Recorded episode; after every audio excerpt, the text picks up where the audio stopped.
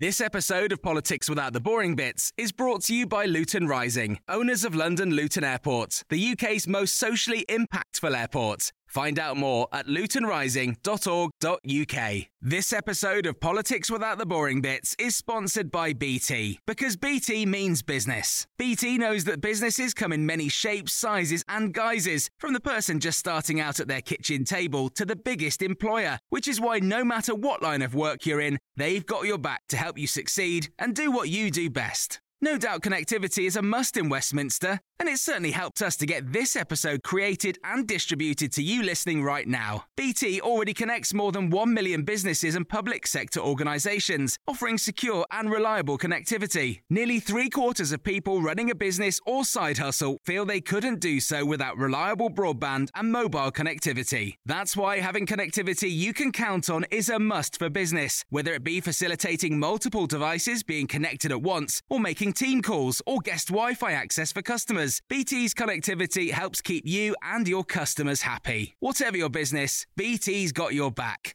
Search BT's got your back.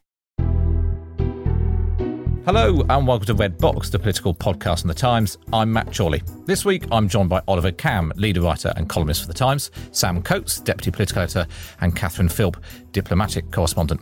This week we're talking about war with Spain, trading with the rest of the world, and politicians who pretend things are happening when they aren't and say things aren't happening when they really are. But we begin with Catherine Philp.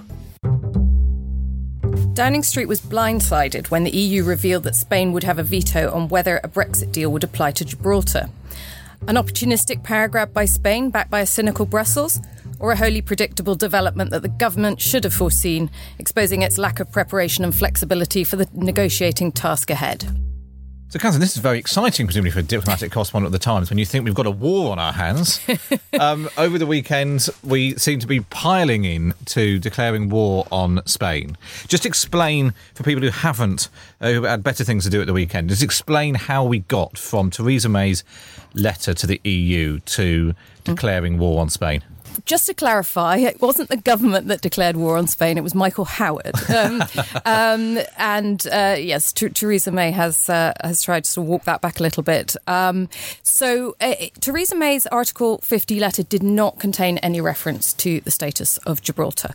And it is there are certain different versions of why this happened. One is that DExEU, the department for exiting the EU, decided it wasn't needed, whereas the Foreign Office wanted it in, or that, in fact, everyone decided not to put it in because they didn't think anyone would notice or react and make Spain bring it up. In fact, obviously, there was a huge reaction when the EU returned with its guidelines on Friday and said that Spain would have a veto over whether any deal with Britain would apply to Gibraltar. At this stage, Michael Howard chose to go nuclear and compared Gibraltar to the Falklands and said that previous female Prime Minister had sent the Royal Navy to defend our overseas territory. Now, if you want to take... The EU seemed very surprised by this. If you want to take a... Well, we all were. We were just having a quiet Sunday. If you want to take a very sober view of it, you could have predicted this would happen. You may recall, if you pay attention to such minutiae, that the Belgian region of Wallonia managed to hold up an entire EU trade deal with Canada, and that the EU may have thought, we don't want that sort of scenario happening again. If we write this in for Spain, giving them a veto over that particular application of a deal, then we won't end up with the whole deal being held up right at the end. So in a sense, it's a rather pragmatic EU move that was met by some hysteria on the British side. Oliver, what do you think? Is this cock-up or conspiracy? What's gone wrong here? It's a massive cock-up. I think Catherine is being characteristically gracious in her assessment of Lord Howard. Our leader today on the subject refers to John Stuart Mill's famous designation of the Conservatives as the stupidest party, and Lord Howard is bent on exemplifying that epithet. He plainly did not understand the issue. And this is characteristic of the rather gung-ho wing of the Brexiteers, that they neither foresaw the diplomatic obstacles nor understood the trade issues involved. Lord Howard patently, completely misunderstood the issue as an EU claim backing Spain's, an EU declaration backing Spain's bid for sovereignty, claim for sovereignty over Gibraltar. It was nothing like it. It was, as you would expect, the EU backing the interests of its member states in disputes with, as Britain will be in due course, a non-member. The idea that this was tantamount to a declaration of intent to invade Gibraltar is so absurd that it's tempting to laugh at Lord Howard, but he's not funny. He's done a good deal of damage to British interests by a fatuous misunderstanding of a very complex and sensitive issue. Sam, there was a feeling amongst some on Sunday morning, at least, that actually this had played okay because it was Spain who was seen to have caused trouble in Brussels, and the Brussels line had been everything needs to go through Brussels. We can't have individual countries going off and picking off issues and So it was Spain who'd put Gibraltar on the table. We hadn't. We'd been sort of behaving ourselves, but that sort of didn't last the day. That was the problem.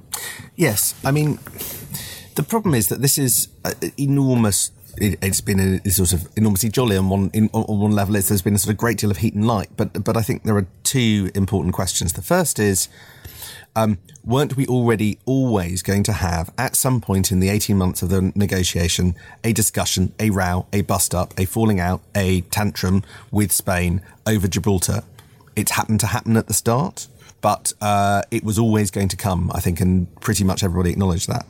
And secondly, I think the question is, despite the intemperate and probably extremely unwise words of Lord Howard on Sunday, which needlessly raised the political temperature, has it changed in any way materially the outcome of what's happening? Has it given us an insight into what's happening that we didn't have before?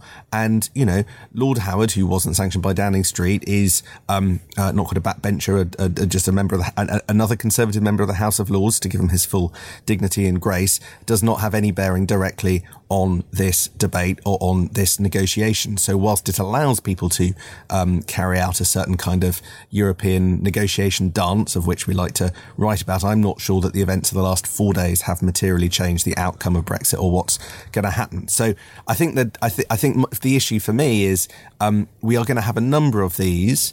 They're going to generate a sparky public debate, but it's unclear whether that tells us anything material about what's going on inside the negotiations or what's going to happen at the end or at the different points where it needs to come back to be ratified by Parliament, possibly not a lot.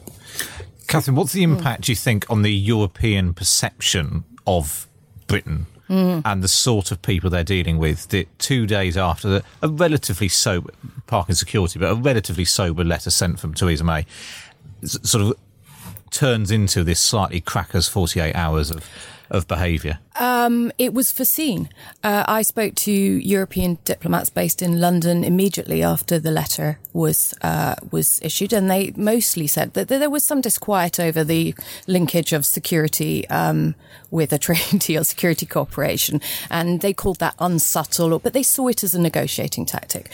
What most people predicted was, well, this is less belligerent than Theresa May has been in the past in her Lancaster House speech. The problem is, can she bring back from Brussels something that, will not cause hysteria amongst the hardliners here, the hardline pro-Brexit lobby? And that is who the Europeans are most concerned about, their ability to cause a row, as Lord Howard has just done, over something, and to shift the blame onto the EU. So if she can't, if every time there is a stumble, it is turned around, or look at Brussels, look what they're doing to us. You turn public opinion against, in fact, something that might be better for Britain too. But if you, just looking at this issue dispassionately, take Michael Howard aside, what struck me was how quite a lot of the hardline Brexiteers didn't really jump on this bandwagon. You have more or less up to 60 people who could put enormous pressure on Theresa May within her parliamentary party in the Commons. You had barely a handful piling in on this occasion. You could actually make the case that Lord Howard aside, what we saw over the last few days was an example of restraint rather than gung-ho bullying from those on the right, and actually put this in a slightly different narrative. There weren't great hordes of Brexiteers, as we saw, for instance, during the national insurance row, as we saw during the EU referendum, where 30, 40, 50 Tory MPs are piling in to effect change on the government. That just didn't happen. So yes, Michael Howard was cheeky, but I don't think he changed a lot. Sam wants to talk this down. I'd prefer to talk it up. Yes, Lord Howard. You want war. Lord Howard is an essentially trivial figure, but try to explain this to our European partners. He is a former leader of the Conservative Party, and his. The surprising thing is not that there were few people backing him, but that this former senior politician made a preposterous remark as a contribution to public debate. Sort of exclusive to all outlets.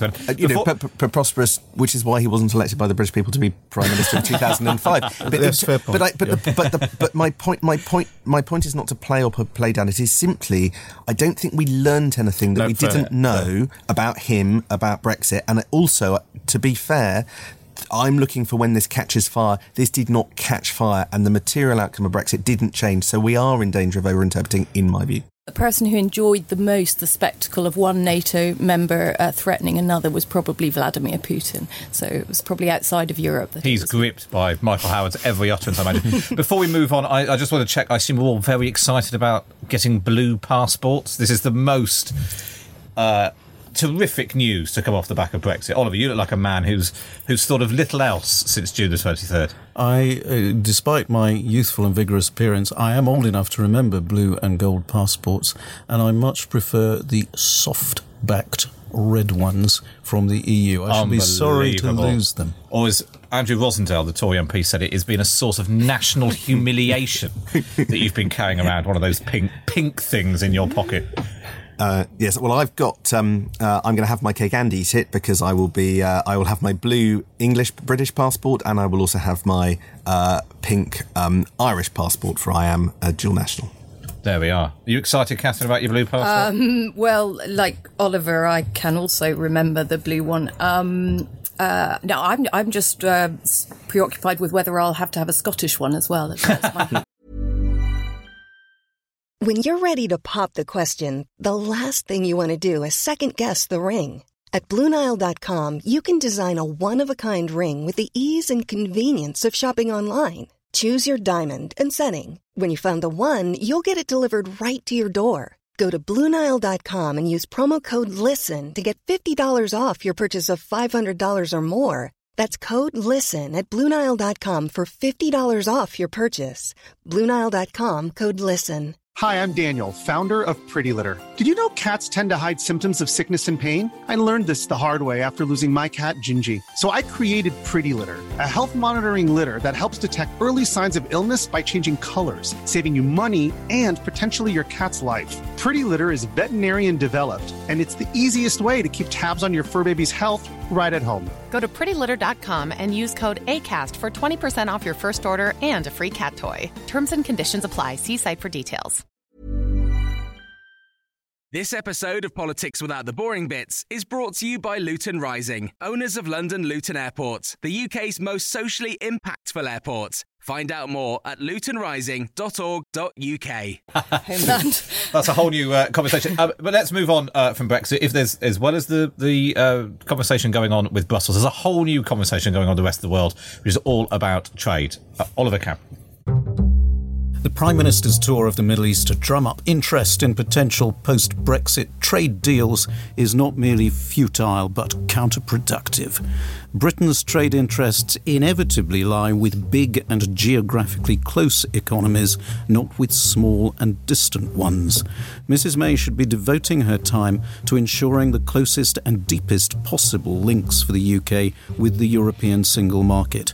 There is no way that free trade agreements with other economies, even supposing these were ready by 2019, could replicate what we are losing.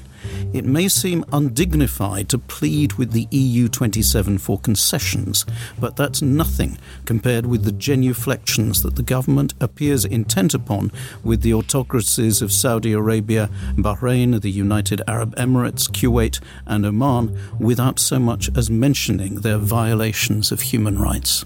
So this is particularly pertinent this week because Theresa May is on a tour of the Gulf. She's in Saudi Arabia. She said when she arrived in Saudi Arabia that just her visit alone would act as an example to Saudi Arabia of what women can achieve. Do you think that's enough to counter their not great human rights record? I hadn't heard that comment. It is a highly imaginative speculation that's extremely unlikely to be true on the political front. My particular objection to the rhetoric of her visit is more on the economic side, the notion that by pursuing not free trade, but bilateral preferential trade agreements with anyone who'll do it with us, we are somehow compensating for what we'll lose from the European single market is so absurd that I think it needs to be torn apart.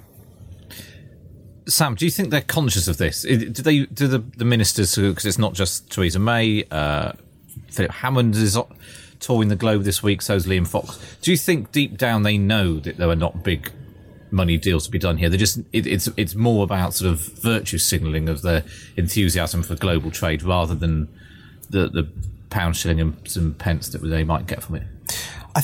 I think the argument that they would use, and I have some sympathy for, is that this isn't, to use a common Westminster piece of parlance at the moment, this isn't a binary choice in the way that Oliver presents it. You have two different things. You have the need to negotiate a free trade deal with the European Union, and then separate to that, you have the need to build stronger trade relations with a series of countries that are, have big sovereign wealth funds and are can plough money into the UK economy from Wolverhampton through to Edinburgh, through to the southeast of England. I think that everybody up to and including Philip Hammond would say that what we need to be doing is both of those things. It isn't a trade-off between the two.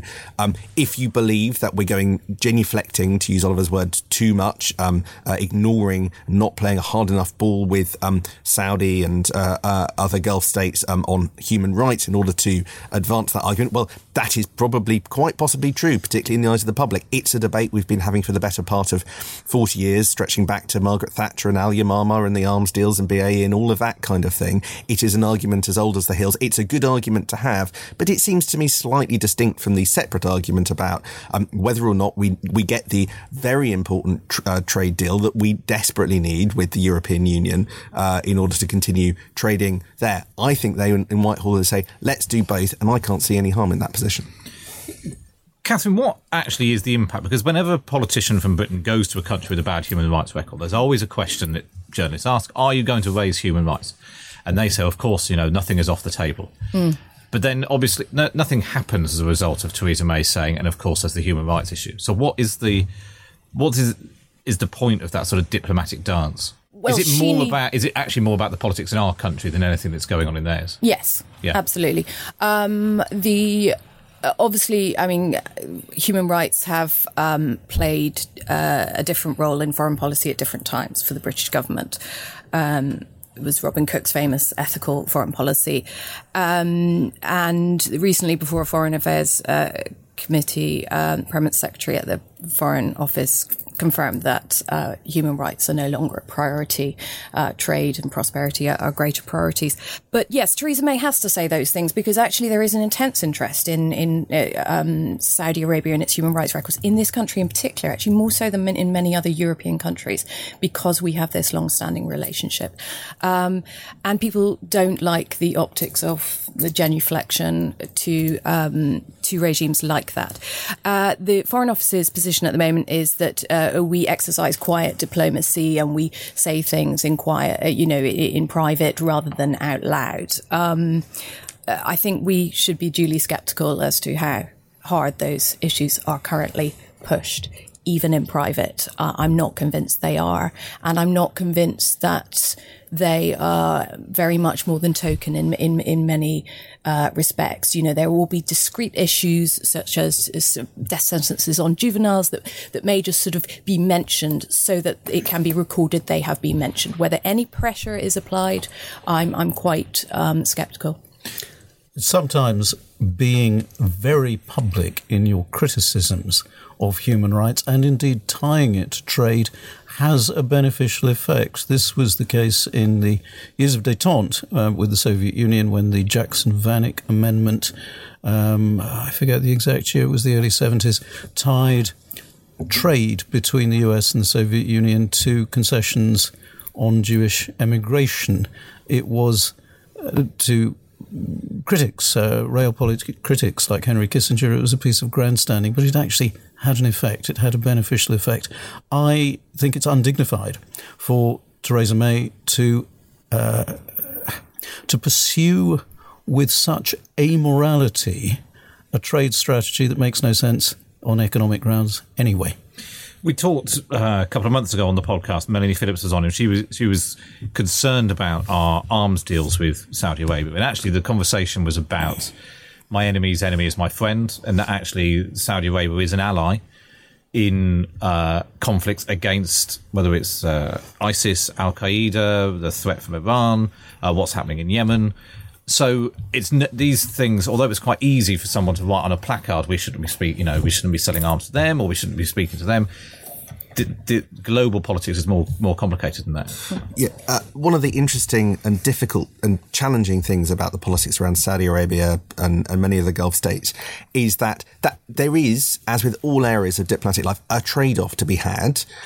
You've got trade and human rights and other areas. But the British government seems absolutely intent on not allowing us to have the discussion about what that trade-off is in public. Look, there is no doubt that there is some important and valuable intelligence information sharing coming from Saudi. We are, of course, not allowed to know what that is. But there is also the perception, in my mind, of a shift in the government's attitude towards human rights. Look at what Boris said about the possibility of Turkey bringing back the death penalty in result following the coup last year. We do seem to be less opposed to that than we might have expected to be in the past. So there is a shift. Where I depart from the government completely is the unwillingness of people in Number 10 or the Foreign Office to really want us to have that debate armed with the kind of facts of the trade-offs that they are making, just sending out the message, trust us, we know best. I'm not sure they do, and I think they should allow us a little bit more information to make that judgment for ourselves. Well, I was going to say, we've heard what happens when that debate bursts into the open, when Boris Johnson made his remarks actually about Saudi's sectarian meddling in the Middle East being analogous to that of Iran on the Shia side. But I agree with Sam. It's that debate is being shut down. And these trade-offs are important. And one person who's been very vocal about this in the case of Saudi and Yemen is Andrew Mitchell, who recently went to Yemen and talked about British-made bombs landing on British-sponsored schools and destroying them in Yemen, and how our trade and defence and foreign policy is working against our aid contributions there, and in the most baffling way, sort of cancelling each other out.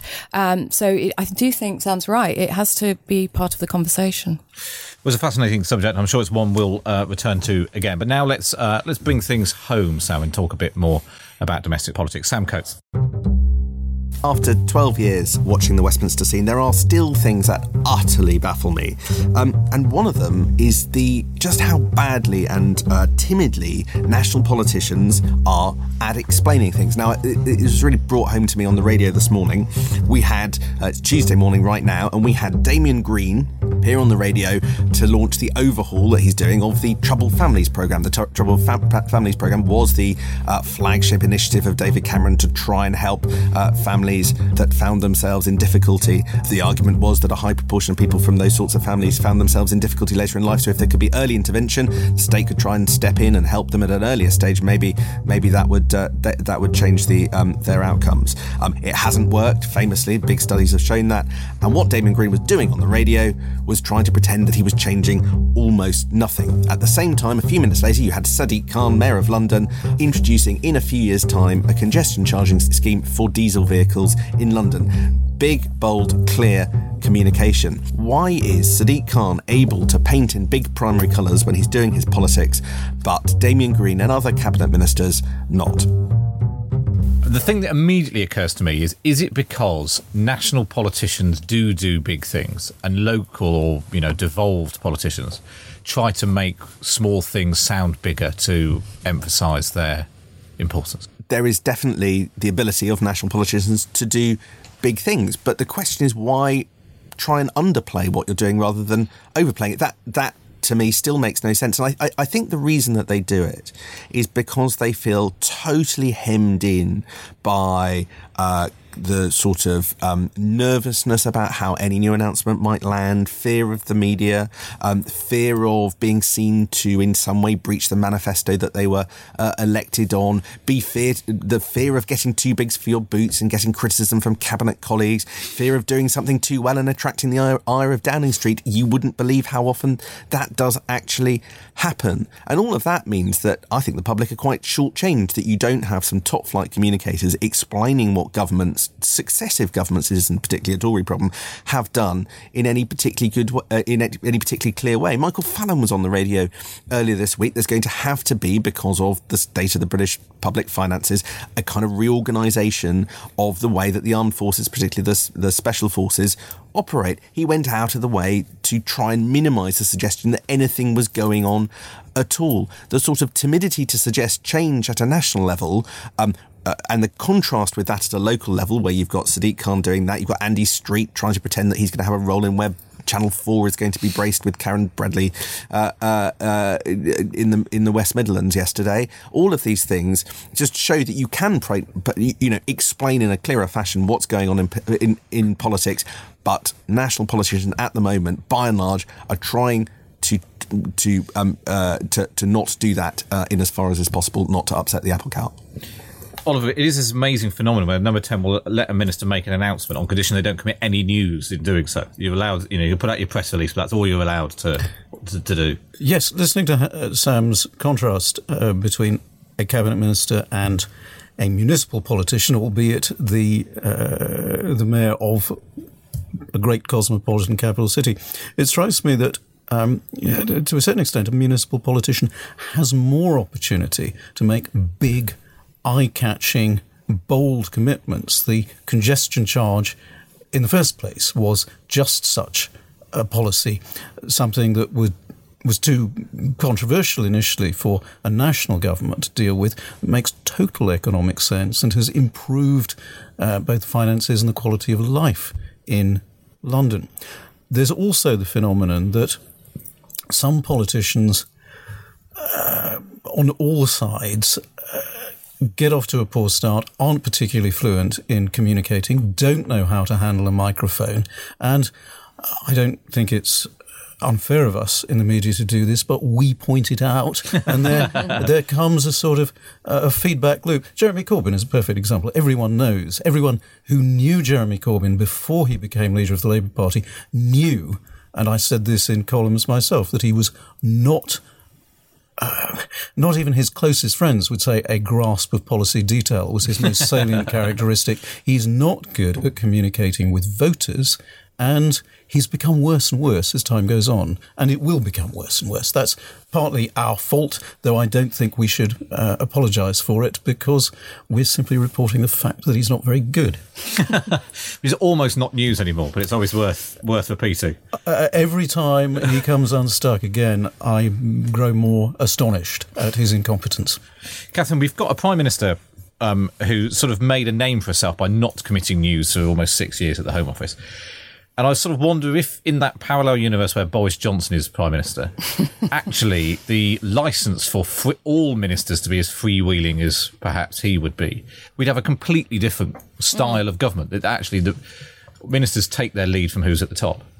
Well, yes, I was interested that Sam put this question in the span of his 12 years in Westminster, and I was keen to ask him whether he felt like this was a different environment to those that had come before. I mean, it does seem like we have got quite a control freak number 10 at the moment, and that has an impact on it. And I also wonder whether there's an issue of ownership, whether, you know, are ministers really sold on things that they are announcing, and do they have a sense of ownership, or are they sort of almost trying not to have the blame ricochet back on them?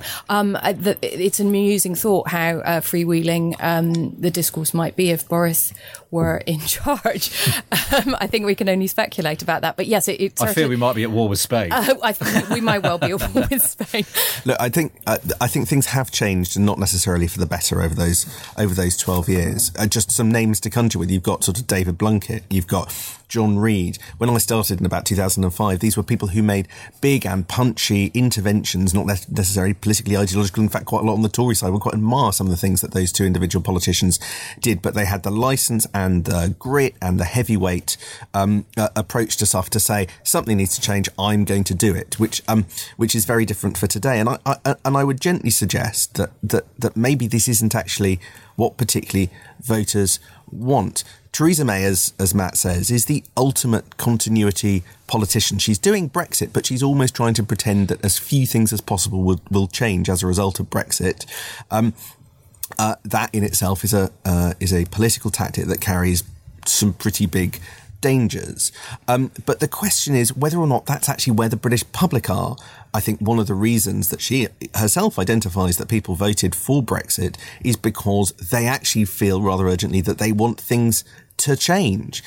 So if you've got an electorate that wants change and a prime minister saying it's all going to be the same and trying to suggest and encourage, and that's a polite term, her ministers to lean against kind of looking like they're doing big things, then I think that you then risk the danger of disappointing the same group of voters. Now, I think if you were in Whitehall, you might say, well, we're doing stuff with grammar schools, but that, of course, is just small and a pilot and incremental.